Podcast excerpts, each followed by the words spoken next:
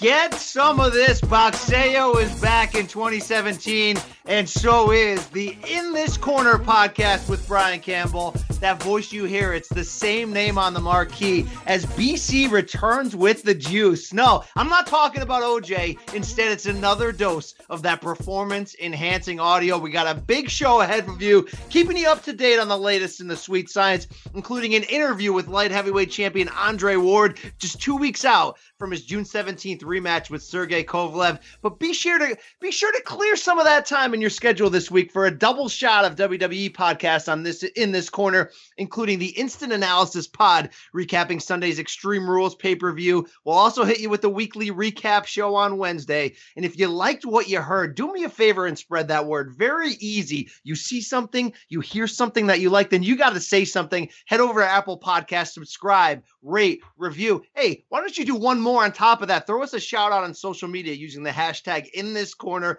But enough about that stuff. The business is out of the way. Let me bring in the big ginger. You love this guy. He call all the shots, he rip all the spots, rock all the rocks. Yeah, even once in a while, he'll cop all the drops 10 years from now. Whew.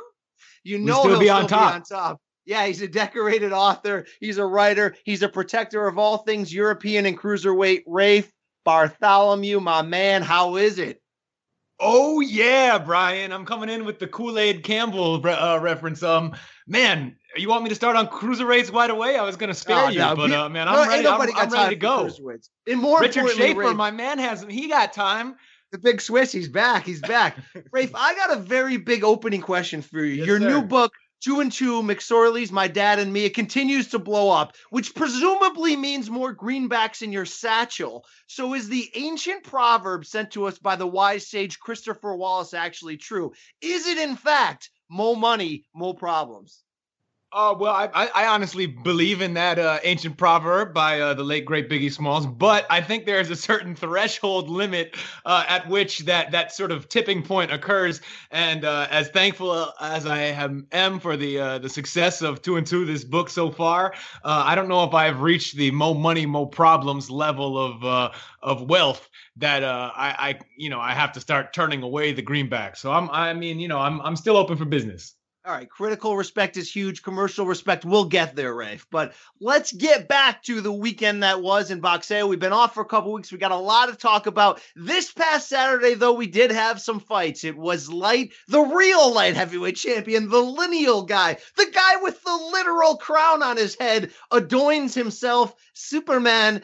Adonis Stevenson, TKO2, Andre Fonfara in their rematch in Montreal. This was that real title, the Flowery Ring Magazine belt, which used to mean something. The guy who beat the guy beat the guy again, Rafe, at 39. 39, by the way, 39. What did Adonis show you? Because I don't think he showed us any re- regression in this bout.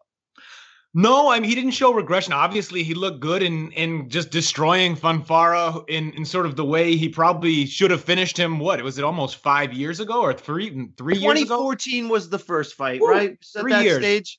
Fonfara Um, got off the deck, right? Then Right, Adonis right. Got then- off the deck late. Then Adonis faded a little bit, had a weird little knockdown, and then but but um yeah um I thought he looked pretty good. Uh, I I think.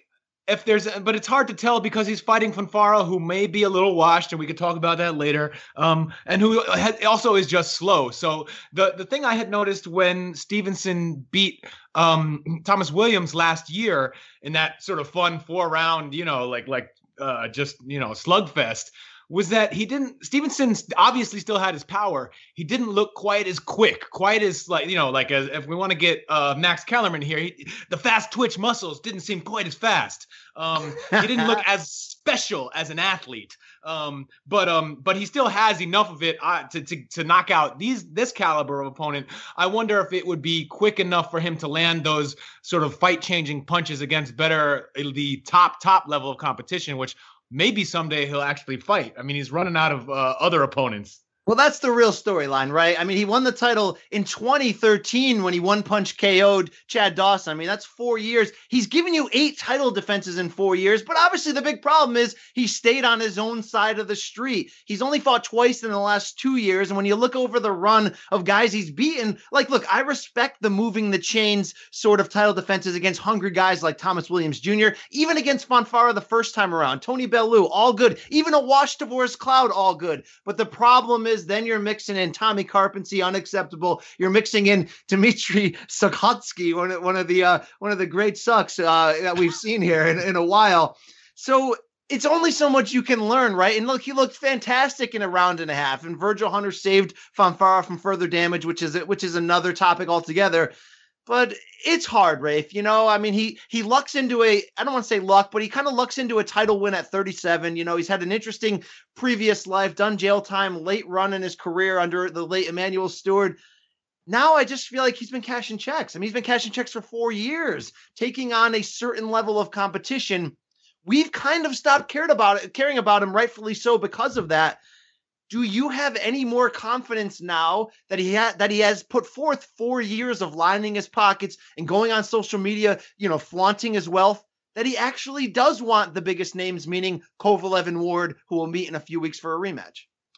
I don't know. I, I I don't I don't know exactly why he chose. You know what led what events led to him basically ducking Kovalev in the past. Uh, was it Adonis not wanting the fight, or was it just promoter wrong side of the street stuff with networks? Um, I mean, I'm going to say, hold on, I'm going to ju- jump in and answer yeah. that. I say 75% networks and 25% real cash because I never actually doubted that Adonis would face Kovalev but I think he wants the real money to do it, right? He wants like right. five million to do it, and that price would never be there for as much as we love the idea of that fight three, four years ago, right? Yeah, and uh, yeah, exactly. And at the time that fight was really hot, Kovalev himself had only been on HBO a couple times, and also when you know Stevenson sort of defecting to to Haymon, and at that point in time was one of the sort of the big uh, sort of reversals in the whole HBO slash top rank slash main events uh, battle Cold War uh, uh the in the 2013-14 era. Uh, you know, with uh, with Al Haymon, which eventually became PBC. Blah blah blah blah blah. Yeah, I mean, it, it's you also obviously can blame when you look back over history that main events took that chance, right? They they mm-hmm. called uh, Al Haymon in in, in uh, Adonis's bluff and trying to send it to a to a title b- uh, purse bid situation. You know, make the fight without having the money to yeah Everybody pulled out because they went, look, it's all frustrating. It's all business. It's all boxing. It all stinks. I do say though, for as much as I haven't cared about Adonis the last couple years, seeing him look, look this good against an opponent in reality he's supposed to look this good against did give you those feels that say, hey, man, he still got it for the most part, and it would still look great for him to fight the winner of Ward Kovalev. Oh, I mean, man, it really would. awesome fight, man. I mean, he even even though I don't favor him against either, you know, either guy probably win or lose. Like if he fought the loser next or the winner next, um, he still has the. I mean, he is he's still quick enough to land a punch, especially against Kovalev. And nobody, and it's very you can't. How I mean, do you are you confident in in saying that you expect either guy to be able to take a, a you know a, a, a, clean punch from Stevenson if he lands that left? You don't know. I mean that that is one of That's the most dangerous weapons in boxing, and and he can still deliver it real fast and as a counter. Yeah, and there's no question about it. That weapon is still there. And look, he's athletic. I don't really trust him on the pure boxing level, but on the athletic boxing level, where you know, where he's a better version of Jean Pascal in that regard, where he can give you the athletic boxing, hard to pick up his rhythms. He's a little bit awkward. He can still do things. I think if you're looking for his future now, maybe if Ward beats Kovalev, you'll have a better chance of finally seeing Adonis against somebody who matters. But still, there's some commercial holdup in there. Ward's still not moving giant blocks of pay per views, right? There's still an issue there. And if Kovalev were to win, who knows if we could ever cross the street and make that fight? So your more realistic option in seeing him against a dangerous opponent again probably comes from what we saw in that co-main event uh, on Showtime this past weekend when Eleider Alvarez, the unbeaten Montreal-based fighter, eked out a majority decision over Jean Pascal Pascal. Is that a challenge that would get you excited for Adonis? Um, I hate to say it, but no. I mean, I, I, have nothing against Alvarez. I mean, he's looked, he always looks decent. He is obviously a competent fighter who has earned a shot, you know, and, and actually been waiting for it for you know longer than maybe he he deserves to have waited for it. I mean, I mean, he you know should have been forced to wait for it. Like, I mean, he deserves it sooner than he's getting it. Um, but he's also, you know, he's just never really looks great in the ring. You know, even even Pascal, who uh, again we could get to this later, uh, to me is pretty washed at this point. I mean, he can't take a punch really well. At the, you know, he's he's pretty he's close to done. Um, and uh, and he couldn't. And Alvarez, you know, besides wobbling him early in the fight, couldn't really do you know do enough to get him out of there and make a statement. Uh, I don't uh, you know, I think he will look better against uh, against Stevenson than say Fonfara did. I mean, he can box. You know, he's probably not going to just get his head taken off in the first round. Um, but eventually, I just don't think he has the firepower to to to win that fight.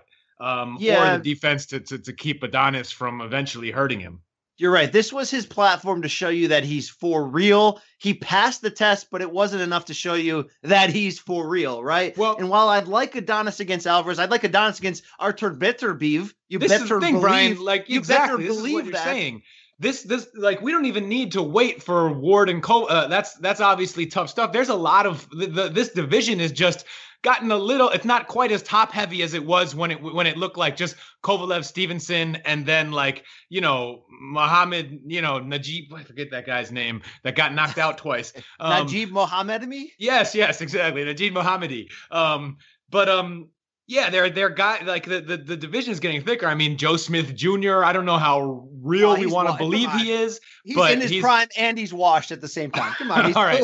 After the more fight, he's got to work down the More importantly, and, you've got these three uh, Eastern European gentlemen, um, Dimitri Bivol, who's you know only ten and zero, oh, but fighting on the undercard uh, eh, for for Ward Kovalev too, and has looked great so far. He looks dangerous.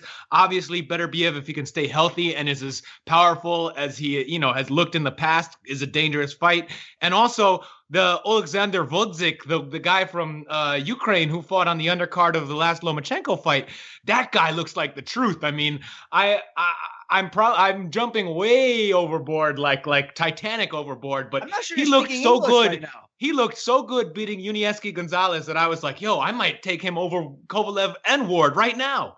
Um, again, way off the deep end, but he looked yeah, bro, awesome. You so nobody I, got time for the for this. We got this we got matchups now. We got matchups.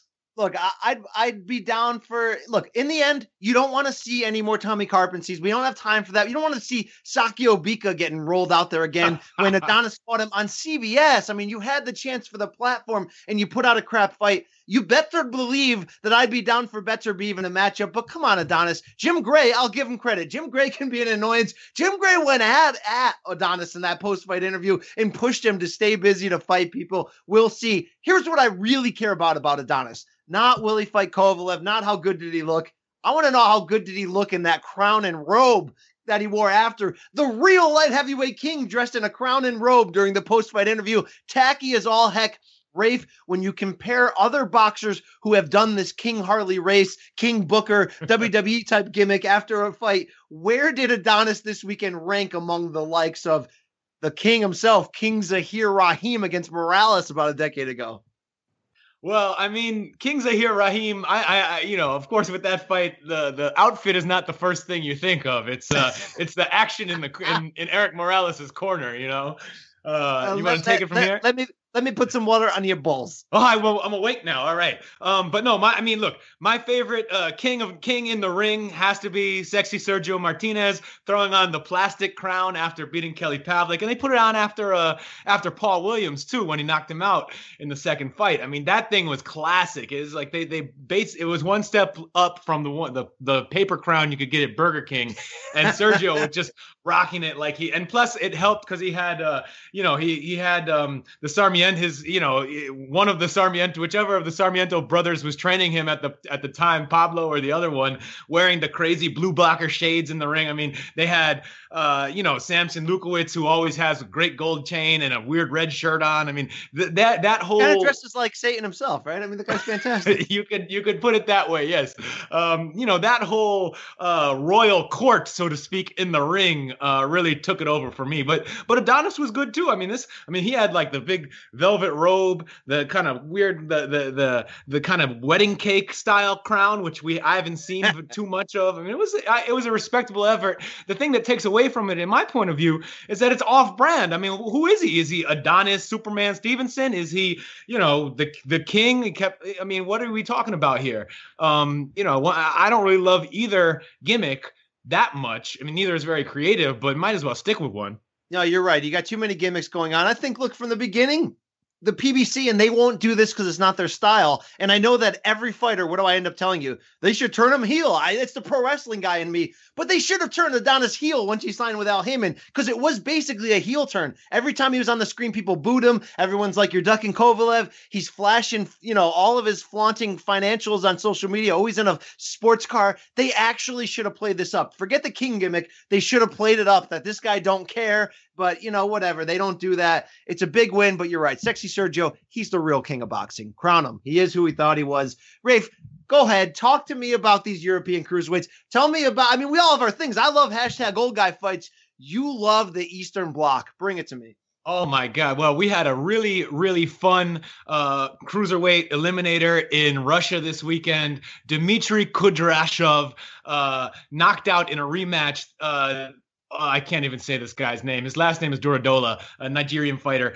Um, who had knocked him out sort of surprisingly a, a, year and a half ago. And man, I mean, Kudra, this guy Kudryashov is so slow, but just sort of like plods through the ring and throws these giant i mean it's called the russian sledgehammer. He is very fun to watch. He has one of the most evil looking beards in boxing. I mean he's basically like stock character for a someone like if they whenever when they make john wick 3 this guy is going to be coming after keanu reeves in that movie and i give him a decent shot if he lands a punch. Um he is i you know and cruiserweight is just full of these fun heavy handed not great, but good enough to put on a really exciting fight uh, type of guys. I mean, Gassiev is there; he can really punch.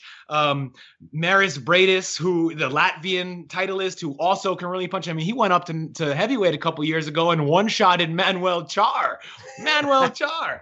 Uh, I mean, there's just a and, lot. And, and our so, guy.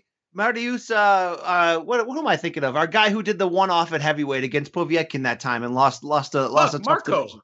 Marco, our guy, Captain Hook, Captain Hook, he's he's lingering, right? Blavatsky is still there, so I mean, I'm really, really excited for whatever thing uh, the evil magician Richard Schaefer is coming up, cooking up with the cruiserweights in his in this tournament. He's already got Gassiev and uh, and Briedis and one of the Polish ones, Wlodarczyk, already set up for this one. If he gets, uh, you know, three or five more, if he can get an eight-person bracket, ooh, it could be hot, hot stuff. And I think it would, you know, it's a good idea because there's fighters uh, who are fighting at a high level but aren't well known, and you know, he could probably get them on the cheap, make a good tournament, and have something that people really, you know, at least the the diehards or the people who really get into this weird stuff, uh, I think are really going to enjoy it. I'm, I, you know, I'm, I'm licking my chops you're fired up for this. The diehard fans that I talk to, they love the cruiserweight division. It's not that I don't love it. It's not that it doesn't deliver. I mean, the PBCs put forth actually a couple good cruiserweight title fights involving, like we mentioned, Marco Huck and involving some guys. But I don't know. It just still doesn't. Maybe there's that sort of that casual side of me that comes out at times, even though I am a hardcore fan. I got my hashtag boxing heads green card. Believe me, I'm I'm full membership. Sometimes though, it's hard. The I mean, boxing heads be, benevolent society. Exactly. But these are the kind of guys that bruise too much. They lose too much. You know what I mean? The, and if they stepped on a stage, the girls will probably boo too much. They're not moving my needle all the time. But hey, uh, Tricky Dick, Richard, the Swiss master, Richard Schaefer, he's got some shady money coming in from Europe, preferably Germany here with with with Kalle Sauerland. We'll see where this tournament goes. I don't think they're going to move people in the U.S. with cruiserweights. So, I mean, that's a big leap. Look, I'm I'm leading the charge, man. I will be there. Anyone want to get on this train? Get at me. We can do this together. Choo choo. Looking back a couple weeks ago, though, Rafe, as we move on here, Errol Spence Jr. was the truth. This was two weeks ago, went to England May 27th, stopped Kell Brook KO 11 to capture a welterweight title. We're talking about people we should crown because they are who we thought they were. Spence is the real deal. I made that leap afterwards, Rafe. It's not a knee jerk leap because I've been wanting to do this for ever since I first saw him. I made the leap of putting him in the top 10 pound for pound, putting him at number six because I was so impressed by a performance where he didn't go in there and walk Brook down and knock him out in four rounds. You know what he did? He went in there, faced some adversity, improved. he was the better fighter in enemy territory. Are you okay with me putting the truth at number six pound for pound? I, look, I mean, the pound for pound part of it, it makes sense. You could you could have an argument either way. Um, but I thought it was a, a, such an impressive win. I mean, you know, and like you said, I I don't um I, I don't dock him points for for being behind in the first half of that fight for for ha- facing some adversity i think that makes it a more impressive performance that you know uh, when you know through the first six rounds he he was getting outworked a little bit and he and and Kell Brook was having a pretty easy time finding him then you know Spence was able to to sort of find another gear and just overwhelm Brook. I mean that and, and Brook and you know I think Kell Brook came ready to fight. I don't think that uh I mean there is of course you know something probably he probably lost something uh you know getting beat up by triple g last year. But he looked he fought well. I mean he fought, he fought half the fight you know and was winning. So you can't say that he he he he was just damaged goods. Um and i think that if Spence had just steamrolled him, given him like the Algieri treatment and put an avocado on top of him, along with some chocolate brownies. um, you know, if, if that had happened, then I think a lot more people might be saying, oh, well, yeah, he really was, da- Kell Brook was damaged goods. He, he couldn't come back after fighting Triple G, especially going back down in weight two classes. Blah, all, all that stuff would have come out a lot more. Here it's like, no, you fought close to, um, or perhaps a 100% prime Kell Brook and just beat him you know got got through some rough patches and eventually just took over the fight. And that's really impressive. I mean does it was it a perfect performance or you know and and and did it no and maybe it lacked like some great you know sort of cherry on top ending um which you know we get you know save the cherries for the garcias um But um, don't, don't, be putting cherries on my Instagram. Bottom line, but don't hell, you can't ask for more than uh, what Errol Spence did and, and the way he uh, and the way he did it. He's he if you want to put him in your top 10, that makes sense to me. Like his best skill, I've always said, is the poise. I think the poise is connected to his backbone, his toughness. Like Kell Brook, he doesn't panic in these situations. And I loved how he reacted in that second and third round when Brook was timing him and coming over the top of, of Spence's jab with the right hand and making it difficult for him. You loved the way Spence responded. I love the way Spence responded after the fight even more. Gave himself a B minus, said the nine month layout, which had been the long of his career, and the only reason he did it was to wait for Kell Brook to recover. He admitted it played a part. He wasn't as fresh as he wanted to be. And I love even more, Rafe, that he's calling out the right people. He's not only saying, I want Thurman and I want Manny Pacquiao, he's confidently saying, I'm going to beat them both. I've listened to almost every interview Spence did in the follow up of that fight. He just did a media tour this week in New York City. So you cannot but love the confidence of what he brings. It's not boastful, it's not bragging. He wants to face the best, he wants to do it now. Yet we hear reports about what could be next. Boxing scene coming out this week because Thurman's not ready. We know it's going to be difficult to make a Pacquiao fight. There's some underground things going on that you may see Spence back this fall in his hometown of Dallas in a showcase type bout on regular Fox TV for whatever dates the PBC has left for this national TV exposure scam they got going on there. Uh, all reports though say not even a Lamont Peterson type, a lesser showcase type. You okay with this after a victory like this, or is this pop the balloon a little? Um, it doesn't pop the balloon just because I think I, I expected it. I mean, a lot. This is what a lot of champions do after for winning, you know, especially winning his first title. He won it overseas. Um, it, you know, it, it it doesn't doesn't rub me the wrong way to take like a victory lap defense against a guy who is who is expected to sort of showcase a, a you know a, get a knockout or just you know uh yeah, I mean, just um, outclass. It, it, it happened. It seems like it's part of the sport, especially with Thurman, which is the fight that there would be a demand for. With him out with the elbow and probably not wanting to fight Errol Spence first thing when he gets back from from surgery and rehab, um, it, the timing doesn't bug me that much. Um, the difference between Lamont Peterson and someone worse than Lamont Peterson to Errol Spence, I don't think that makes a difference. Um, maybe put him in there with somebody weird. Put him in there with like a caveman, you know. Get him in there with a guy with the who just can take punches all night and see what happens. That kind of, you know, get a get a brawler in there. They resurrect, you know, throw throw. I mean, hey, in a perfect world, you could throw, uh, you know, a stack of millions on uh, eh, down down to Argentina and say, you know, hey, uh, El Chino Maidana, why don't you come back and and fight for a title? Um, but oh, he's smart enough. He's smart enough not to take the millions against a guy like Spence, who will surgically dis disembowel him. He'll he'll take the millions in a in a brawl that he knows he can win. Like, hey, we got Brandon Rios's carcass on line one. You want to brawl that for a million? That's what he would do. Um, I just hope it's not a a real bad Bundu type. I mean, he already beat up on Bundu, but uh, you know, in in the perfect world, it would be a Robert Guerrero type. We already have Robert oh Guerrero oh coming God. back on the PBC this summer. He's already washed. He's fighting Figueroa oh Jr. It'll probably be a brawl. But if if if RG wasn't if if Captain Phantasma himself wasn't as washed, that type of name would work. You know, a Berto type, whatever. I just Ruslan. like what he's doing. Find Ruslan. Call call uh, Artie Pelullo. Find Ruslan Provodnikov. Ruslan's face. I, I, his mother can't go through that again. All right. I mean, looking at her own clothing is enough of a, to to make her that unhappy. Uh, Rafe Kell Brook from here. I want the Amir Khan showdown. You can do it at 54. You can do it in a soccer stadium. You can have Carl Froch come out and make sure that 80,000 don't come in, that they stop at 79.99. Where do you want to see Kell Brook go next? Yeah, I mean the Khan fight is great. I mean that sort of seems like the fight that they he should either look for next or to build to. Um, you know, uh, maybe you know Brook. I think certainly after fighting Triple G and then Errol Spence back to back has earned uh, you know a lighter touch if he wants to if he wants to sort of get it get some confidence back and really feel good in the ring again. Um, and and sort of move you know work towards uh, Khan later you know sometime next year either way makes sense to me. I, I don't think he needs to rush back like into the deep, deep waters, like say go to 154 and start calling out Lara and uh, the Charlos. But um, you know, if he if he does, more power to him, and and and I hope he uh, that would make him have some one one hell of a, a, schedule if he does it. But um, yeah, Khan makes sense. I mean, that's the one they they, they can make huge money on it. They've been going back and forth for years. Uh, and they're both in that kind of they're starting to get into that weird career zone when you start to realize all right these guys aren't uh, uh Brook could get back in the mix, but Khan is pretty much out of the real like elite welterweight mix. Um, why not, you know, start start having these sort of matchups that make sense because they're decent fights and people want to see them.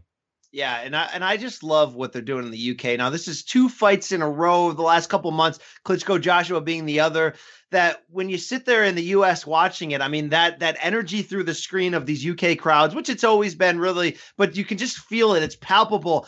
I want more fights to go there, Rafe. And it's not just my my old man East Coast Eric Raskin uh, uh, narcolepsy side of me coming out where I'm like, hey man, to get a fight to start at 6 p.m. Eastern as opposed to 11:30, I'm all over that. But by the way, I am all over that because when it comes to writing a, a deadline column, I'd much rather write that column at 7:30 Eastern than I would after midnight. That's a personal problem. I just want to see more people and I know that you know Canelo and Triple G, which we will talk about in a second, some breaking news just recently today. But I, when they were talking about, hey, England's got some money, England's interested. I'd like to see somebody do that. You don't need English fighters to bring a fight to a hotbed like there where you know the stadium's going to pack. You know it's going to be pushed with some some big time, you know, drama and, fanfare with it. I'd be down for more fights going to the UK. I'm in. I'm well, in. Brian, I mean, we'll see. I no, no. I think that that that I mean, I'd be not only would I be down with it, but I depending on how the economics of the sport go over the next couple years here in the states, I would not be surprised if that just happens naturally. I mean, if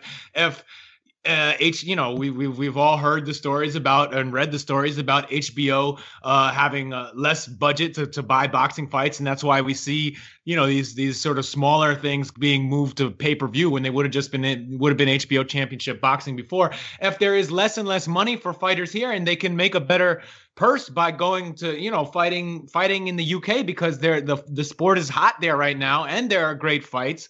Um, then I would I mean, isn't that what will naturally happen? I don't know exactly. There, it'll take a while to get over that bias of just thinking, well, obviously the biggest fights are are in the states, are in Vegas, because it's just been that way for a long time. But if that changes, if if the biggest fights start being put on at Wembley, where you know, which was you know christened by the great Cobra Carl Froch. um, um, give me give me Froch Kessler three at Wembley, eighty thousand and one oh, fan show. You know, talking about last weekend is like he listening to Carl Froch called George Groves's win over uh oh oh god the Russian guy he fought. You said Dmitry Sikovsky earlier, and it, and it just I lost I lost the I lost the thread on this other Russian guy. But seeing George Groves win and Carl Froch calling it, you know, sort of criticizing everything that Groves was doing. Gro- Groves doesn't look very good right now. Oh, it was classic. And also a fun four round fight. I mean, uh, tough Russian pressure fighter. Uh, Groves managed to sort of land gr- enough counters to to stop him, uh,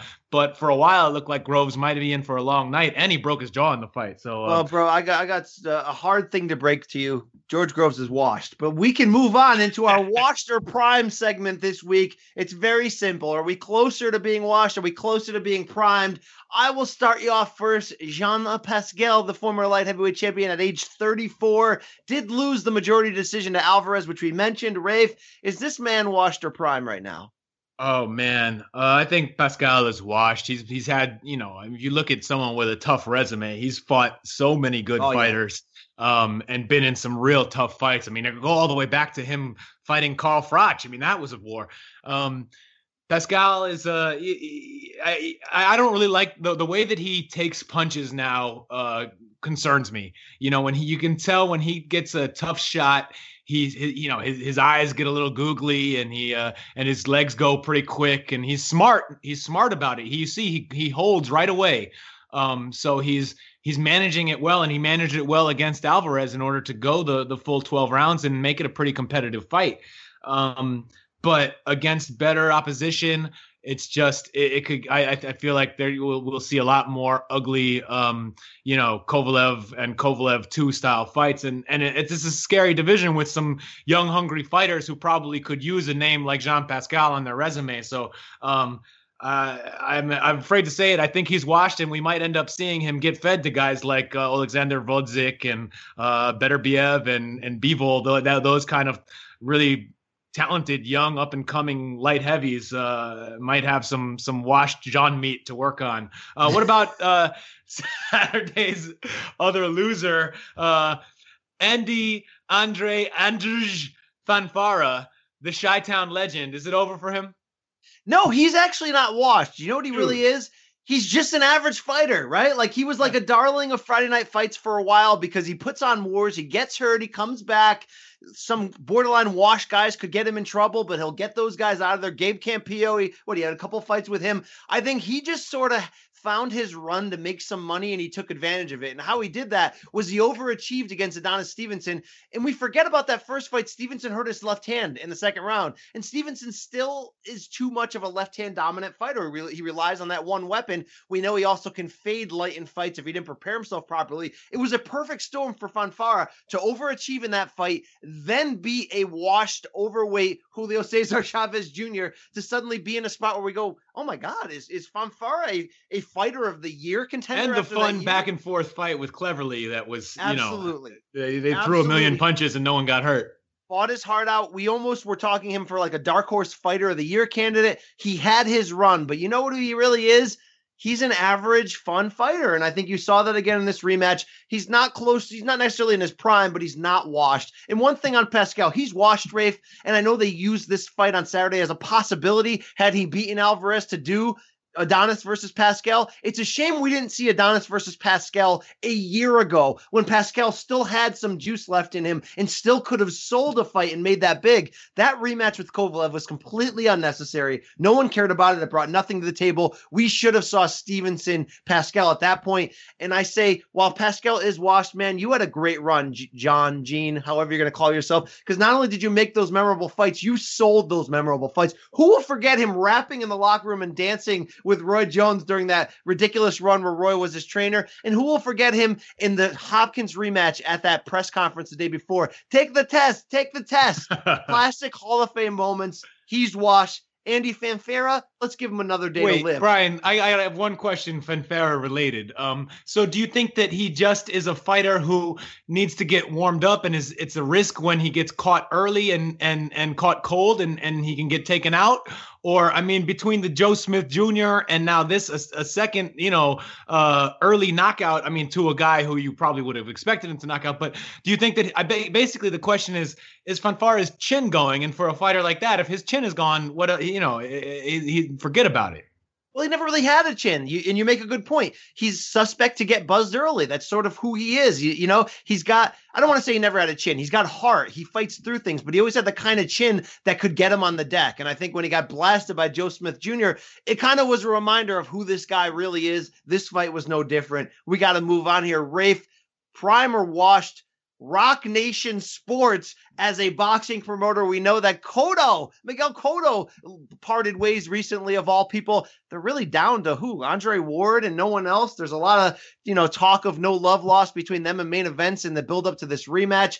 I was at the uh, Kovalev Ward 2 kickoff press conference in New York City. You know Michael Yormark, his twin brother owns the you know runs the Barclays Center. Yes, sir. Yormark just ran his mouth to open that press conference in like the most unprofessional way I've ever seen. Basically saying that Kovalev's going to get knocked out and he's a whiner and he gives excuses.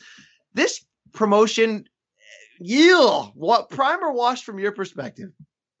Um, I mean, I guess the question there is like, don't you need to have had a prime or something like it to be considered washed? Um, you know, Roc Nation, um, yeah, it's nice that they tried to get into boxing. I don't think that they ever, you know, Roc Nation sports, it never seemed like they fully devoted themselves to it the same way they they got into some of the the other athletes they managed, you know, as an agency. Um, and hey, I mean, they, they, they, they, how many shows did they put on? They put on the one with fabulous rapping and the ridiculous fur coat and like a Dusty Harrison uh, main event. Um, it, it, they, I don't know if they ever had a prime to be washed. Good point. Um, good point. But to, they are now you washed. know, they, they, they did have some. Uh, they did have a, you know, they they've had some decent fighters. You know, obviously uh, a short uh, stint with uh, with Guillermo Rigondeaux and and a did couple fights with Cotto. Too? Did they have Yuri Gamboa for a season? I mean, Gamboa's been everywhere, right? I mean, from 50 to uh, I don't know if they actually had him, but he definitely might have fought on those cards. Look, the big fail was throwing a ton of money at Cotto, knowing that outside of the Canelo fight, they're not going to get him into a competitive matchup. And then the big fail was not using Jay Z. Wasn't he ringside at that one Dusty Hernandez Harrison card on BET, and that was it? Is that the only? I don't. I mean, I don't know if that was their mistake or something that Jay Z just wouldn't do for them. You know, I mean, who knows? I mean, well, he, can you get made... Jay Z to tweet out Cotto Canelo once, one time? Apparently not, man. Apparently that's not. You know, Jay Z's got bigger fish to fry, which kind of makes sense. Um, yeah, they did. I, it, it is sort of suspect. Where like, if you want to get into boxing, why not? Why why do it sort of in a in a way that appears to be um, sort of like they're half stepping, you know, like they didn't really dive all in because because box. Eh, but on top of that, boxing we we know this. It's just such a unique business, and that's why you see the same for better and more often probably for worse the same power brokers just stay in the sport and get sort of recycled in different places. I mean, Richard Schaefer is having a second life. You know, I mean, Bob Arum is going to live forever. And, you know, main events has been around. I mean, the people who know how to get stuff done are the same people, you know, sort of into perpetuity. Um, and they take advantage of the new ones they kind of, in order to sort of scare them off. So I mean, it's very hard to break into the sport as as, as a new promoter, and no, they, They, I mean, they made a much better run of it than Fifty Cent. I mean, you know, at least they got that. Uh, Fifty thought he was going to get Floyd and Floyd's money coming out of jail, right? And then I'm sorry, Miss Jackson. Ooh, something happened there, Rafe. We don't have time to get into that, but but he was for real in that transaction, I believe. I mean, you tease the bag, you get the mess. Somebody teased the bag there. Rafe Speaking of a Roc Nation fighter, we have light heavyweight champion Andre Ward, who gave us some time this week talking about that June 17th Kovalev rematch, talking about a few different interesting things. Let's throw it to the champ himself. Hey, I want to look back at this first fight with you. I was on the side that scored it for you. I saw the adjustments you made mid fight. I guess you want to say disarming Kovalev. From your perspective, what did you do in the middle of that fight to change the course? I think it was a lot. You know, I, I don't think it was just one thing. I think it was, uh, um, you know, after the knockdown, you know, all, the the thinking kind of went out of the window, and I just started reacting, which was, you know, the right thing for me to do. I actually think it was a mistake for him to knock me down. Um, and you know, just my presence alone was something he was uncomfortable with. You know, being mid range and in close. Um, you know, the body shots wore him down. Uh, and just the fact that somebody was, you know, attacking him for once instead of moving away from him, uh, it was hard for him to process, and I don't think he had an answer for it. When you look at the, the adjustments you did make, how much of that do you think was out of necessity after, you know, essentially falling down on the scorecards earlier, or how much of that was the plan you had hoped to execute coming in? I think it was a little bit of both. You know, I just think that, that once the knockdown happened, you know, uh, I didn't have the luxury to to sort of let the fight come to me. I had to I had to go and I had to make things happen uh, and try to be responsible about doing it. But you know, I, I had to go to work. You know, and I think you know I'm, I'm pleased with my reaction and my response, and I'm pleased with the response of my team. You know, when when we hit adversity, you know, that's a flight or fight situation. When you hit the canvas, uh, your team can panic. I don't care how long you, you know how much experience your coach has uh, things can go really, really bad and get worse quickly. And, uh, you know, I was pleased at the fact that, you know, we were on the same page. Burge did a tremendous job in the corner. He was what he needed to be in that moment. He had urgency, but he didn't panic. Uh, and I feel like I had the same thing. I didn't panic, but I had urgency about me. And, and we earned a hard, hard fought decision. I, I really don't know why that's so hard for some to grasp. Well, I think that's an interesting follow up question. Like, it's no surprise to you it doesn't make sense, but it's no surprise to you that you've become a villain at times in either the media or the fans' eyes, despite the fact that you know you're gold American gold medalist, uh, you know, clean image, everything like that. So when the reaction to this to these scorecards almost painted you as the villain again, what was it surprising that it came in this setting, or is it just like you know I'm used to that? Well, I mean, you know, I think I think that side of it, you know, and those people get a lot of uh, they get a lot of attention. But you know, the the many people like yourself who felt like I won, and felt like man, he, you know, that was a tremendous comeback. You know, he bit down, he showed the heart of a champion. They don't get highlighted for some reason. You know, they don't get talked about a lot. You know, and a lot of a lot of the. Uh, you know the negative press gets highlighted and i understand that you know that's that's what we in america that's what we gravitate toward but um you know, it, it's, it's just it's just interesting to me. And and, and furthermore, um, individuals in this game specifically, meaning boxing, you know, sometimes they paint you as a villain um, when you don't act the way they want you to act, when you don't talk the way they want you to talk, when you don't respond the way they want you to respond. Uh, they try to create their own narrative instead of taking the time to understand your narrative. And furthermore, if you go look at the parallel between the people. See, it's one thing if somebody says, "Hey, I thought you, you know, you lost by a round or two. Yeah, I can respect that. You know, I disagree with that. But all these people, you know, coming up with these conspiracy theories and, and, and all these narratives and these stories and, and excuses about why he lost, I guarantee you those same individuals had a polarizing opinion about what he was going to do to me before that fight happened. And instead of just saying, "Hey, man," Ward did what he had to do, close fight, blah blah. They're not going to go back on their word. They got to find a reason to justify, you know, their earlier opinions about the fight. Yeah, yeah, interesting that reaction. Uh, when you look back at the first fight, was Kovalev's power any different than you saw coming in? And, and I don't just mean on that big right hand. I mean, you know, the jabs, the body shots you take during those 12 rounds. Did it change your image of him at all after that? No, I didn't. You know, I actually expected a little bit more, you know. Um, you know, he's a good fighter. You know, uh, even though I'm the champion right now, you know, I consider him. Uh, he's still a champion in my book. You know, he was the champion for a long time, uh, defended it for a long time. Not a lot of people wanted to face him. He's a, he's a quality fighter. You know, he's a really quality fighter. But, um, you know, I've always, you know, I don't say always, but you know, early in my career, you know, uh, just based on the things that my father told me, uh, based on you know things that was drilled in me from Virgil. You know, you're not going to beat us off of a reputation, and you're not going to beat us from talking, and you're not going to beat us, uh, you know, by posturing. You know, you're going to have to earn it. And if he's if he's able to do that, or was able to do that the first time around, of course I'd have been disappointed, but I'd have tipped my hat to him. Um, but you're going to have to earn it, and I just think he he fought a fighter who he had never faced before, skill wise and different things, but also mentality wise. Like you can you can post you know, whatever you want to post on social media until your fingers turn red. It doesn't matter. Like that's not. We got to meet June seventeenth, and that's all that matters. Mm-hmm. So you know, he's fighting an individual with a mentality that he's never faced before. You know, there's a lot of reports that have come out of some of the preview shows here that that his trainer John David Jackson either entertained ideas of joining your team or listened to ideas. What is your side of that to, to set the record straight? Man, it's it's it's what I didn't read the article that came out, but I mean, it, listen, it's I, put it like this: they're doing a lot of damage control right now. They're doing a lot of damage control right now, you know, and I think you know, over the course of the next couple weeks, you know, you'll probably understand even more of what happened. But without getting into too much of it, um, you just got to look at, you know, the the just the common sense uh, approach to the whole thing. You know, I guess from what I'm hearing from my team that he's saying that we reached out to him, but what sense does that make? You know, I have one of the best trainers in the world. Uh, that's not the first time we fought uh, a John David Jackson fighter. That's not the first time we fought or went against that guy. It's the second time. First time was Allan Green. Second time was Kovalev.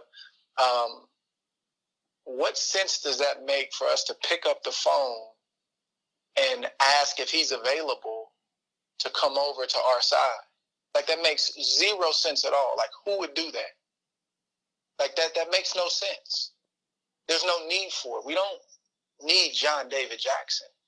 Um, Furthermore, again, without getting too much into it, what was stated that he did, he did that and more, much, much more. And if you listen to me and James Prince, my manager, on the uh, the press tour, we alluded to that. We alluded to somebody in Kovalev's camp picking up the phone, doing a lot of talking. Not a lot of people caught it because we didn't say a name, but we knew everything that was going on in his situation. You know, we knew why he wasn't at either any of those press conferences. We we knew the whole thing. We just didn't talk about it, and we don't talk a lot about it. We probably won't say everything that happened, but um, they're just doing some damage control right now. But of course, it's 100 percent legitimate, 100 percent. Which fighter has more pressure on him entering this rematch? That's hard to say. You know, at the end of the day, I, I think. Uh, I just kind of focus on me. You know, I try to keep it simple, and you know, I don't think anybody can put uh, any more pressure on me than I do myself, and that's just a standard that we, my team has always had. I just I strive for excellence, man. We don't always uh, uh, get it, but that that's that's where the goal is, you know, and and um, so yeah, it's just, it's hard to say, but I mean, of course, he has pressure on him with all you know the excuses he's made and all the things that he said. He's got a lot of pressure on him, but but so do I. You know, I got to come better. Um, I was, you know, even though I was pleased with my response to the adversity, you know, I wasn't pleased with my start in that fight. I take full responsibility for that, and I have to be better, and I believe he's going to be better. You know, you don't talk a lot about your legacy or the, or, or what you've built, and I, I get it. You're in the middle of it right now, but how important is this fight to that legacy? I think they're all important. You know, this is just the latest one on the books, but you know, I, I got to have this one just like I had to have the Edwin Rodriguez fight and the Paul Smith fight because you know, as you mentioned earlier, you know, I'm held to a different standard, you know, in this sport, and I get it. You know, um, I won't get the benefit of the doubt. And if you look at my pre-fight comments when I talked about this, I predicted this was going to happen. You know, the writer said, "Well, what do you? What's your motivation going into this fight? And you know, why do you feel like you have to have it?" I said, "Because I have to win because I won't be given the benefit of the doubt. I said, but if he loses, he will. That's that was said. And then you see the fallout afterwards. So instead of complaining about it, instead of getting on the soapbox and, and pointing out guys who are doing it, I have to internalize that, and that's what I do in training camp. And I have to leave it to where okay, I'm going to remove all doubt and all excuses and, and, and any any any questions that may be out there that's my job and that's my motivation. Well, Andre, in closing here, considering the standard you're held against, which which is which seems like it can be different at times, how important is that unbeaten record if you are going to retire with a legacy that that can be bigger than than say if you did catch a loss? Um, it's funny. I, I feel like you know, first first things first. You know, it's just about going out there and giving all I got and and um, you know the record was to be what it's to be. You know, I don't. It's not like I put the the the O before everything else and say, well, I got to keep the O. Now let's go to work. It's like, no, let's work. Let's get ready. Let's approach this like we've always done. You know, this is boxing. Anything can happen. Of course, I'm, I don't ever want to. I don't. I don't like to lose. I don't ever want to lose. Um, but you got to you got to go through your, your steps first, and then you know just let that kind of kind of fall where it falls. Absolutely. Hey, best of luck to you, man. Very much looking to this rematch. Appreciate you taking the time. Hey, man, great interview. I appreciate the time. That was Andre Ward Rafe. I think the you know out of everything he said there, you know, talked a lot about how the media represents him, how he's been played out as a villain, you know, in the aftermath of that first fight. But I think the most interesting part about this was the whole JDJ gate. John David Jackson, the Kovalev trainer, lot of talk in recent weeks. Did he reach out to Andre Ward's camp after the first fight and talk about jumping ship? Or as Ward may have sort of cryptically gave mention to, was JDJ picking up the phone during the first training camp and giving secrets away to Ward? What did you take from this? I mean, look, I, it would not surprise me. I mean, like once well, the whole the whole thing going on in the corner with with the you know with uh, the sort of new Russian Buboy Fernandez showing up to speak to Kovalev in Russian while while John David Jackson was just sort of pantomiming yeah, jabs in front of him. Let me stop you right there, Rick. Yeah. That came to light to me just a week ago when HBO put forth not their 24/7 but their official half-hour preview show that they put out which you know, name drop, plug drop here, that yours truly was on the panel that day, looking washed with a flavor saver under my lip that I only grew out to make my wife upset. Who would have known I'd be, it would live for in, in, in, infamy on the screen there? More importantly, I hadn't heard about that until you saw John David Jackson sort of publicly revealing. Did you know about that in the first fight? As what I didn't actually, I, I, didn't. Um, and I learned about it also from the HBO video. And that thing, I mean, that is alarming, kind of. Or I mean, it, it's it's not normal. You know, you don't expect to hear the the trainer go in and say, "Yeah, well, another problem was that my fighter wasn't listening to me, and he brought in some guy I'd never seen before to talk to him in the ring." um, you know, so uh, certainly um, whether or not uh, the stuff that Ward is is saying, you know, happened, all happened, and and and the way it did happen. Um, there's something going on there for, for John David Jackson to be sort of complaining to HBO on a on a video that they put out to promote the fight is uh is is definitely there's there's something going on there. Um my question is how you know we we just don't know how much any of this matters, you know, and like uh, you know uh Kovalev, while a good boxer, I don't we don't expect him to come in with, you know, the Andre Ward plan A, B, C, D, E, and F. You know, I mean, he's gonna come in and do, you know, try to fight a better version of the, his of the fight he fought last time, and you know hope that uh, it's Kenny Bayless refereeing this one, is it? Or I haven't heard. Know? Okay, so hoping that the, the, referee this time will break them up a little sooner, won't let him wrestle as much, and hope that he gets a better shake from the judges. I don't think Kovalev uh, is coming in with a vastly different approach to this fight, nor do I really think he should because he just doesn't seem like that, you know, an adjustment fighter. Um, well, look, I'm so, a guy who we're going to get into the breakdown of the X's and O's in, in next week's, of, of course, podcast. I just think this was interesting. You're more of a guy who, when this stuff happens, just sort of says, "Hey, what you know? It's soap opera. It's, it's storylines to sell it." I get caught up in this stuff. This stuff moves me because I think it may have shown you that if this is true in that first fight, and Kovalev wasn't on the same page as of his own trainer, maybe this was sort of a high watermark for Kovalev believing his own hype to you know too much to a certain degree, where maybe he wasn't training as hard. Maybe he thought he was going to walk through Ward. Maybe he didn't care as much in connecting and listening to his trainer because he brought in this other guy. We've seen this happen before to boxers, and there's just sort of that uneasy relationship to begin with. Whereas we can't deny it. Kovalev has been caught up in some racist behavior, whether it's a cultural breakdown or not. There's been some quasi racist behavior coming out of him in the past where a lot of people have said, Hey, JDJ, why are you staying with this guy? Right? Like yeah, that's sort of the better question. Be- it it never it's got to be difficult for for John David Jackson to feel to sort of have to stand up for Kovalev every time, and it's become such an issue that he probably gets asked every, for at least once, you know, a few more than once during every promotion. You know, well, how do you feel about Kovalev's racist tweets? Do you think that he's actually that way? Blah, And and then he for you know for for John David Jackson to have to stand up for him every time and sort of you know uh, explain it away is is is difficult. And I mean, he's done an admirable job. If if you you know if that's the way he feels, you know, he's he's he's held up. He's sort of done his part of the the the, the bargain there. Um, it's I, but like with Kovalev, he's just who the hell knows how much they actually ever understood each other to begin with. I mean, Kovalev, you know, we've interviewed him. He speaks English pretty well, but uh, but he doesn't understand it that well, though. He he speaks it better than he understands it, and that's important. Yeah, it's true. But also in, in sports, you see, you know, and especially with international athletes, you understand the English of boxing if you're a fighter. You understand the English of basketball if you're a Philippine basketball player, for example. Um, you know, like there, there's usually that stuff is easier to it's easier to have a, a straight up, you know, coach athlete conversation and say like, you know, a, a, an interview with with Kovalev well, Sergey, how do you feel about the recent developments? You know, and then he's just like, what are you talking about? Yeah, he speaks the international language of love. It reminds me of Yoshihiro Kamegai, who we're going to talk about very shortly, going up in that press conference saying, I don't speak English too well, but I speak boxing. And what the heck does that mean? We're going to talk a lot more X's and O's, Ward Kovalev next week. We'll get into it, but I think this was a juicy storyline heading into there. We have some other quick headlines to get to before our final segment, Rafe.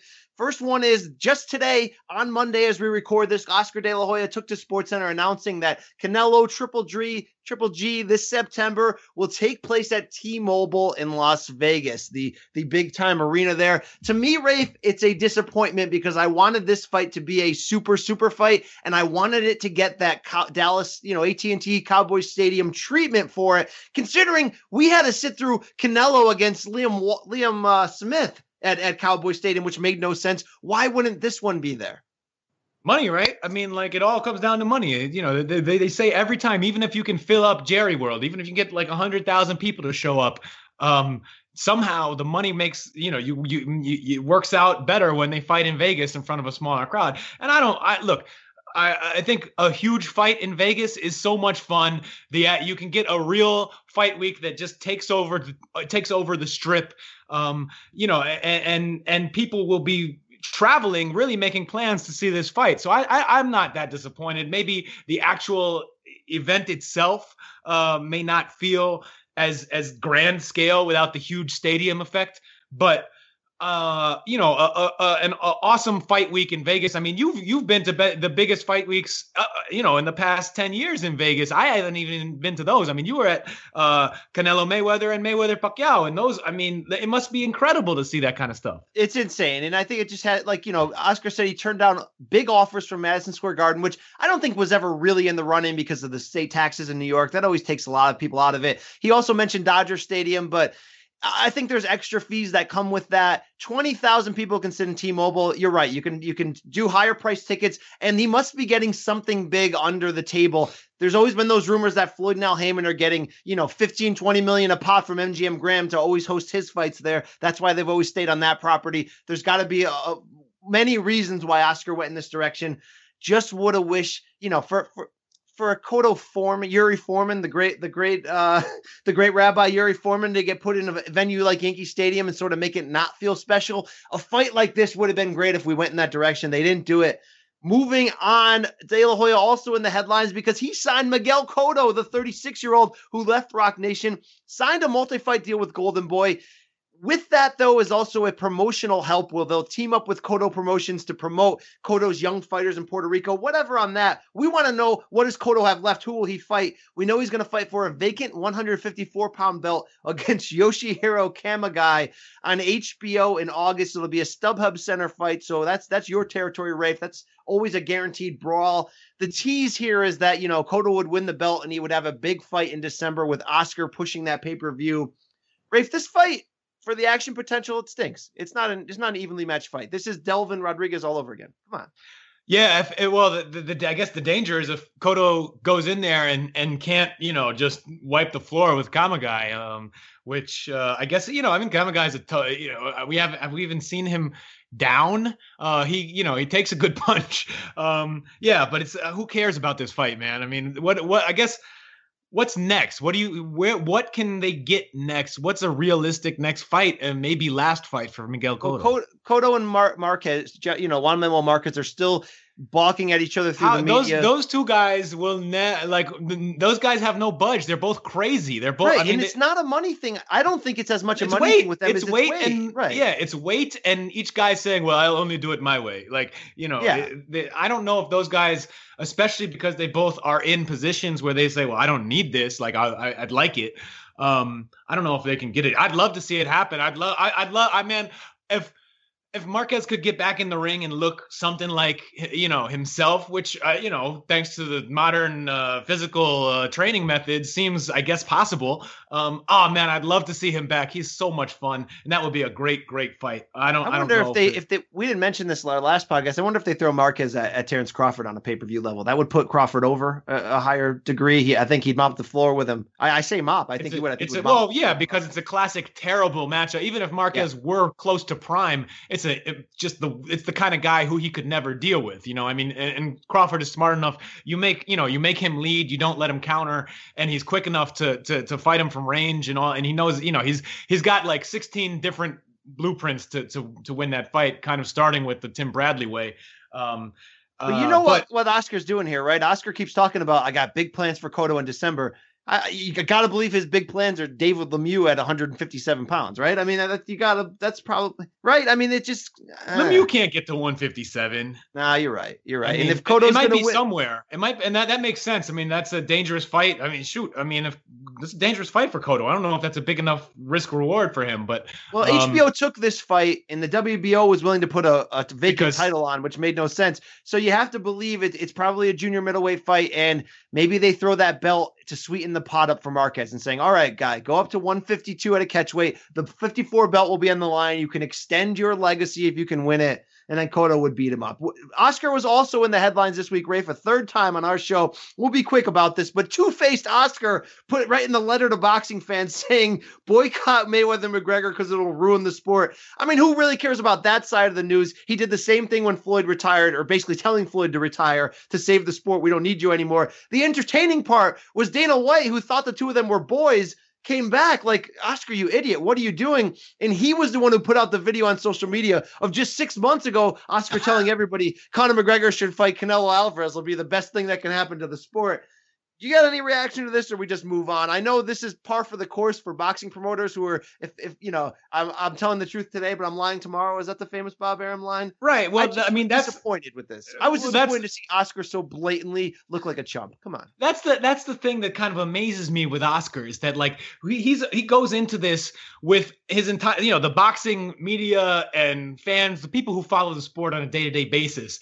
are basically expecting to be lied to at all times like you you just know that nothing is ever totally true, and that's part of the game. Something that I think a lot of us actually, you know, maybe some. I'm sure it drives us crazy sometimes, but there are times when I also embrace it. I think it's funny. It's the the the, the sort of trying to read between the lines and the smoke and, and see through the smoke and mirrors of the sport is one of the fun things of being a boxing fan. It's sort of all right. He's saying this. I know that's not actually true, but what is he actually trying to get at? That sort of that that is part of the fun of following the sport. What's amazing is Oscar is the worst liar as a promoter I don't know I've ever seen. He just it's just lame when he does it. Like when he put that when he put that that uh that the the the letter out that when he posted that letter on Facebook, you're just like Oscar, shut up. This is crazy. This is just goofy. Like you're not, you know, I'm here to save boxing. Stop saying that. Stop trying to be earnest because you can't be earnest as a yeah. promoter because it's a it's a it's a two-faced profession. So you gotta be you gotta be like a, a, a charming snake oil salesman. You gotta be Schaefer. You gotta be Arum.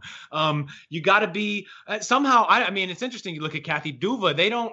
She she comes across as being pretty earnest, but somehow manages to get her her lies in just the same as anyone else. I mean, you're supposed to lie. You gotta lie, but you know, if you do it well, people don't get as don't get mad at you. They're just kind of like, well, that's the game. The game is the game. Oscar, I hope maybe he'll learn it. Maybe he'll just keep looking like a fool.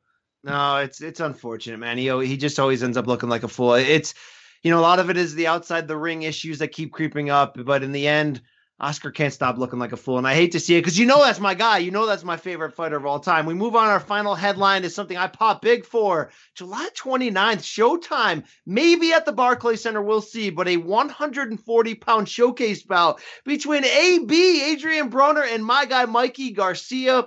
It kind of cements Showtime's domination over the cable landscape for 2017. They have a strong spring into summer schedule. This, for me, I mean, look, as much as we can maybe predict what will happen, just the star power and the creative matchmaking pops for me. Rafe, before I even get reaction, I want to transition from this news piece into our final segment, my favorite segment we're rolling out this week. Because what's my favorite thing to do? My favorite thing to do is like sit by the campfire, crack a beer, get a stogie out there, whatever you got to do, and just have those deep boxing discussions and say, you know what? This fight, what would it look like? And you know what? What it would it look like means? It means, you know, not necessarily what would happen, but what does that fight look like? How do these two match up? Rafe, let's kick off what it would look like with July 29th, the creative matchup, Broner Garcia. What does it look like? Dude, I think I I'm curious. Like I think it I think it's a good fight. I think it's a good matchup. I mean, I I, I would fa- I favor Mikey Garcia in it just because you know he's he's he doesn't have as many question marks as Broner, but um I think that you know they're both patient. They're go. They're gonna. It's gonna be a fight where they both go in and try and outbox the other guy. They're they're both really sort of. They don't. They're not that active. They're patient. They look to counter. Um, and that's not. It's it's almost a better matchup for Adrian Broner than than say Sean Porter was or some of the other guys who you see the the sort of the best the the, the right now the way that people the that that fighters have been able to beat Adrian Broner sort of easily is by outworking him by by making it rough and and a little bit ugly and and just not letting him sit there and take pot shots you know because his timing is still good. He's good at that. Um and you know Mikey Garcia is gonna is ba- probably gonna go in and and look to outbox him which I think eventually he will be able to do. Um but he's he's gonna it's gonna give Broner a chance to uh to fight his best fight or, or something close to it. Who knows if he even has his best fight in him? But it's gonna Broner it's gonna be something where he has a chance to look decent. Yeah, you get you get some questions answered. You get to see what Mikey looks like at 140. Is the power still come with him? He's he's kind of said he, you know, he's always said I'd go up to welterweight for a really big fight to fight Pacquiao, but recently he's kind of saying, look, I, I, I don't think I'm going to go above 40 anytime soon. To him, that's sort of his ceiling at the moment. I think he wants to stay close enough down to the 30, 35 area where if he can get a giant fight there, it's not as going to be as hard to fall down. But you answer that question about Mikey. You also answer, like you mentioned, that question of are they just cashing out AB or can he actually surprise us? Because sometimes when a guy is counted out so many times and they still have yet to maximize their potential, they might surprise you and do just that. If AB does that, we have a fun fight here. I mean, the one thing about AB, got a chin, got a backbone. People forget for as much as they laugh at the Maidana fight, he had Maidana backpedaling those last two rounds out of gas. He was the one walking him down. If that was a 15 round fight, I still say to this day, AB is the one doing the gyrations afterwards because I think he wins that fight. I'm more likely to believe he's he's closer to washed when we do see this fight. But man, I love the creativity. I love to see how that X's and O's are going to work out. Because one thing about AB, his power didn't carry up to welterweight, but he still has sneaky power because he has good timing with those counter shots. So this will be interesting. Rafe, my second one on what does it look like? We want Errol Spence to fight the big ones. He wants him to fight the he wants to fight the big ones. We know the long-term big one from him is Terrence Crawford. That will be the ultimate decider of is he the true pound for pound number one in waiting. Who knows if we'll see that? Who knows how long? The immediate one is Thurman. He wants Thurman. Hopefully, we get that in 2018. But the wild card, what does it look like for me? Is another guy that Spence has been calling out, Manny Pacquiao yeah, wow, how would this fight look? What would it look like, Rafe? Because the thing about Manny is, right, 38, 39, but has somehow retained the speed and somehow has retained the angles. I would love this challenge right now from the southpaw stance to see how Spence would respond to that awkwardness mixed with speed. Because it's one thing to be awkward, it's one thing to be fast. Very few guys mix that together on the highest level. I'd favor Spence in the long run over 12 rounds but I don't know if he'd automatically get that decision automatically because Manny still has the big name. He still has some power. Do you think Manny could win six rounds against him? I don't know. I think he could win. A, I think he could win rounds. Yeah. Um, it's man. I, I think we we do want to see how Manny looks against Jeff Horn, even though that might not tell us a whole Nothing. lot. Um, well, if he looks bad, it might tell us something. Um, but um, he yeah, he's still quick enough. I mean, he fought a you know he fought one of the tougher schedules of, of 2016 and and barely and didn't lose many rounds at all. Um, so he's he's it seems like Manny still has it. I think that Spence is just too big. I mean, like Manny is a guy who, you know, is sort of been masquerading as a welterweight just because of the money that's there and because he was able to win fights. But you know, he says and it seems it it, it I don't really doubt it that he could get down to 140 pretty easily. Um and they Spence say even 35. Very, they always yeah, say 35 I, for the money and and and and Spence is such a big welterweight, so strong.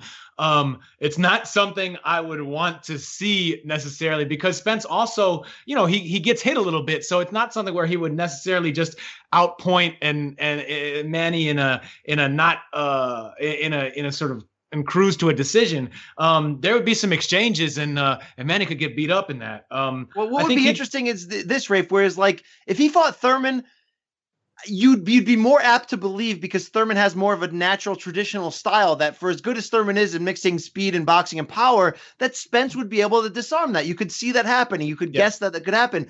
The Manny awkward angles mixed with speed and some pop, you know, that that'd be interesting to see if he could really pass that chess match. That's true. I, hey, I, I it seems unlikely, but le- uh, it would be great. It would be a really cool chess match. I mean, you, you, Manny is one of those guys who you you weigh the the it's it's it's a tough decision between man, you know, this guy has had so many fights. It, you tell you know he's nearing the end of his career, but he still has this belt and he's still competitive and he still is an interesting matchup for the best fighters. But it, eh, but you don't want to. Part of you also don't want to see him just get uh, get hurt in in one of those fights if he happens to go into a ring and, and find out that he doesn't have it. Let me throw a m- perhaps more likely uh, Manny Pacquiao matchup at you, and that's the machine, the new Manny Pacquiao, Lucas Matthysse. I mean, this is the fight that Matthysse wants, or Matthysse wants, and I think it's really smart of him. I mean, you know, uh, to come back, he, he looks. I didn't even think he he got that. Um, he got that knockout over Emmanuel Taylor. I didn't think he looked amazing in it, but he, he he still, you know, obviously has enough power, and that is a fun fight. When and it seems like Matthysse doesn't care; he'll go anywhere to do it. And it's the kind of guy who offers the right kind of a little bit of name, enough intrigue. I mean, oh, I, I got this one gives me the feels. This is like a semi old guy fight. Talk to me. Yeah, this is the best case scenario for everyone. For fans, if you're a, a, Manny stickler like I am, where I'm yelling, Manny, fight somebody who matters, this still fills that hole because obviously it's a big name. The potential for action, it'd be big money for Matthysse, a great way to cash out on the end of his career. For Manny, obviously, it's a marketable challenge. It's a fun potential fight. I'd pop for it just like you.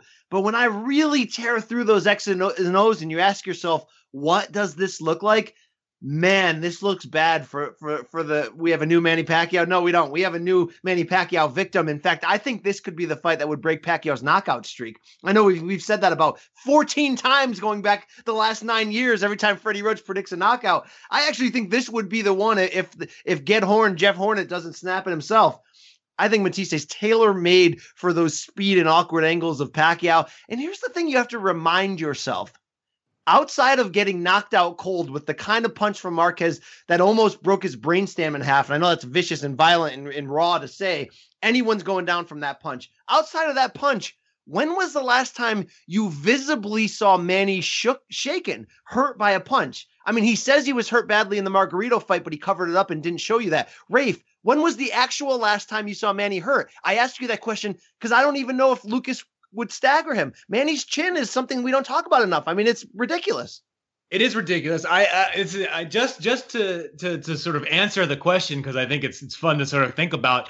It might have been uh the the the first Marquez rematch, the the one in 2007. Uh, Great fight. When when he got you know when when Manny was definitely buzzed early in that fight um, uh, and, and was hurt a couple times. And he did um, Manny things, right? He pounded his gloves. He did the Manny. Oh thing. yeah, I mean that was a it was a different it was a different time, man. Ten years ago, it was fun. Um, but I, I, I, I don't know. I mean, Matthysse, I, I believe in that power. I think that eh, you know the bigger question is would he ever land clean against Pacquiao?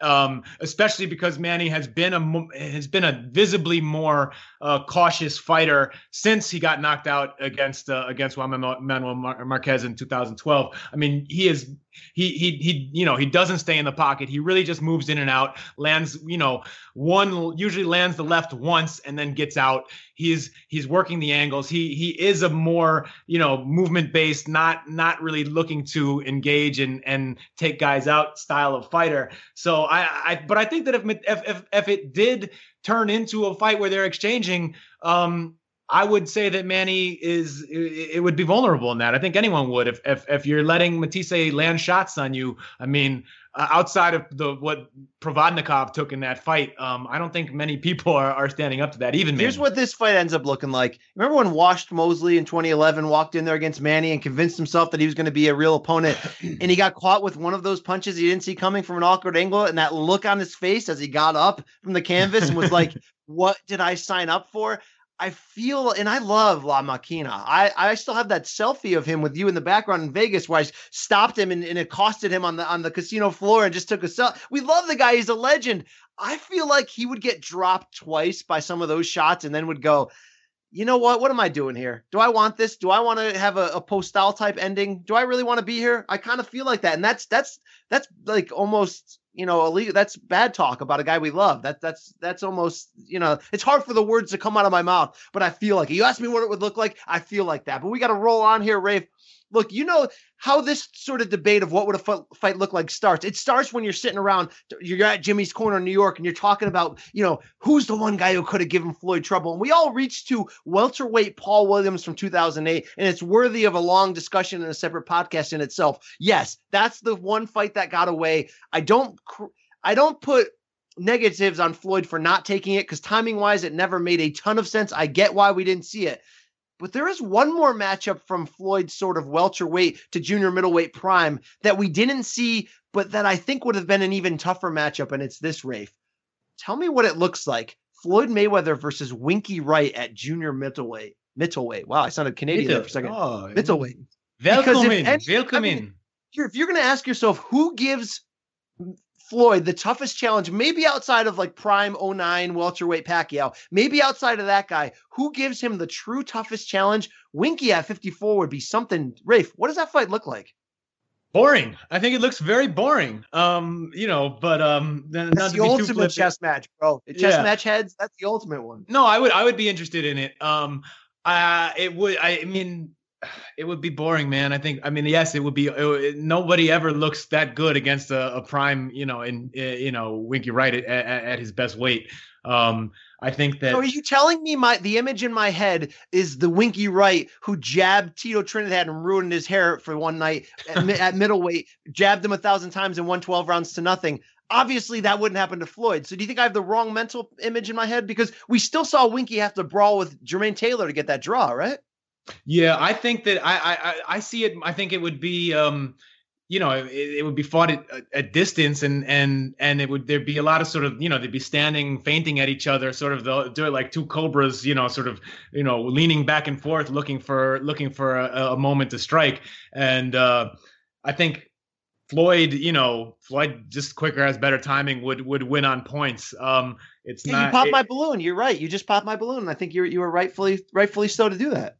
It's not like it would. It's not like Floyd's getting stuck with that jab for twelve rounds.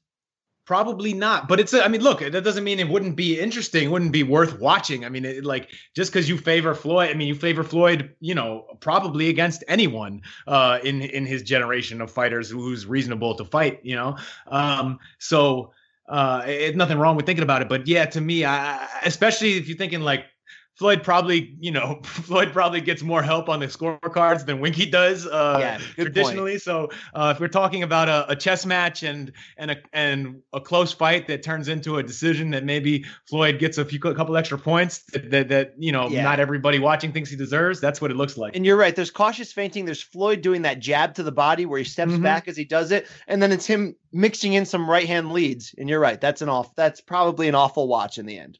Um, but all right, you know, you know me, man. I am always trying to get El Chino Maidana back into the ring. I will, I will, I will come up with this forever. Uh, one more, one more. What's it look like to you? What if they can? So we tried to throw money at him to come back and fight Errol Spence. What if he says, no, no, no, I want a bigger name? And then, okay, we got, we got somebody for you. And Oscar comes in, backs up the Brinks truck to, you know, the Maidana estate in Argentina and says, yeah, the compound, yes. There's machine uh, guns. Says, there's a lot of things going on. There's tattoo parlor. There's you know. Right. And says, El Chino, get back into shape and fight Miguel Cotto at 154 pounds at the end of 2017 or early 2018. Wow. Ooh, now we're talking. What does that look like? It was oh my god, so that might be the ace of Oscar's sleeve. I'm thinking Lemieux, you're going no. Him and Chino are still on are they on common ground, right? First of all, should I ruin this by talking about boxing politics and remind you that Maidana did Did he pull away from Oscar in the Great War, or was he still with Oscar when he fought Floyd twice? He no, he had to go to he had to go to Haymon. He was with PBC, and I think he left after. All right, all right. So let's say we go back and we sign that. What does that look like? Wow.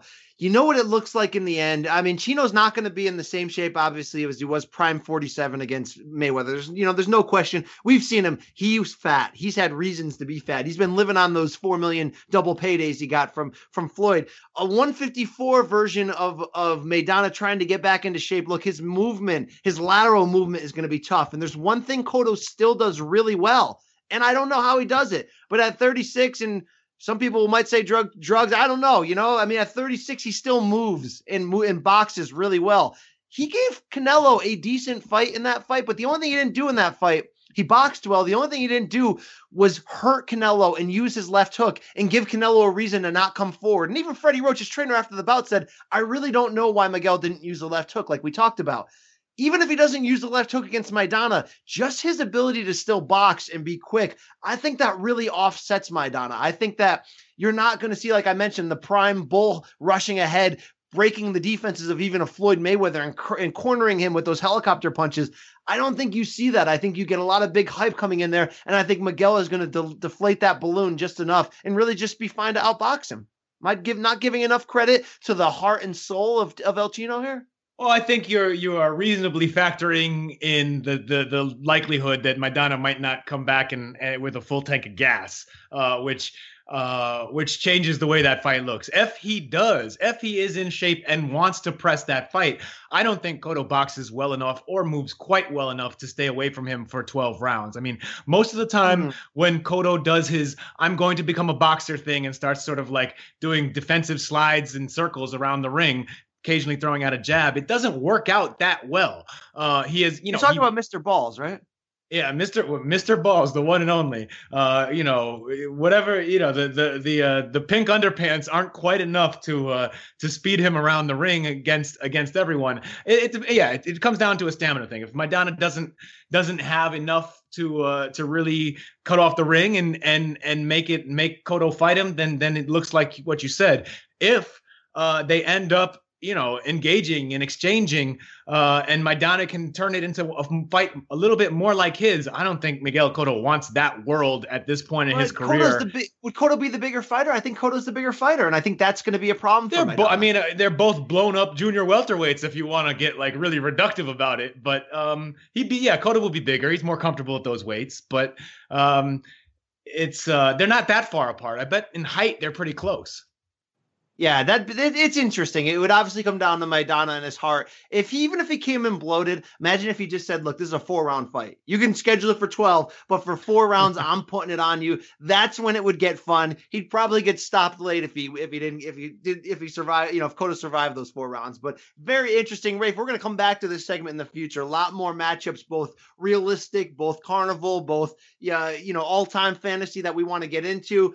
But hey, we broke down the world of boxing. We will be back next week to give you that deep dive preview of Andre Ward, Sergey Kovalev 2. Hit it up on the on the latest boxing news. A little bit of a slow period this week, but Rafe, you know what's coming. There's a big spring summer. I mean, there's some fights on the horizon, right? Or am I or am I not looking through? I mean, I'm not even talking about your your guy Connor and Floyd ma- making it happen, right? No, we're talking Pacquiao Horn all day. Brisbane's gonna blow up What is the date? What is that? That's that's the first week of July. That fight, early right? July, like two or three. Oh wow! If I get another email from the great Fred Sternberg telling me how much the local press is just you know eating this up, you know the the Aborigines are going nuts for this fight. They love this fight. They want to hashtag get horn. Come on, fire up. That's what we gave you though this week. If you want to hit me up, it's B Campbell CBS. Give me that hashtag in this corner. Tell us about the pod. Tell us what you like. You can hit up the Boogs Master himself at Rafe Boogs. You can buy his book, Two and Two. McSorley's My Father and Me. That thing's flying. If you can find one, you can buy it, right, Rafe? That's right. If you can find one, Amazon is a good place to find one, though. Absolutely. A lot of fun stuff we're going to be hitting up next week. Rafe, we got to get into a conspiracy segment at some point because I got to talk to you about that first Floyd Maidana fight because I got a lot of theories on why that was competitive when the second one didn't need to be, right? I got a lot to talk to you about that down the road. That's a tease for all you out there. I think Floyd thought he had an easy night and he may have let Maidana come forward. We'll hit that up in the future, though. We only really, though, have two words for you on the way out. Do you want to hit them with it, Rafe? I believe they are. We out.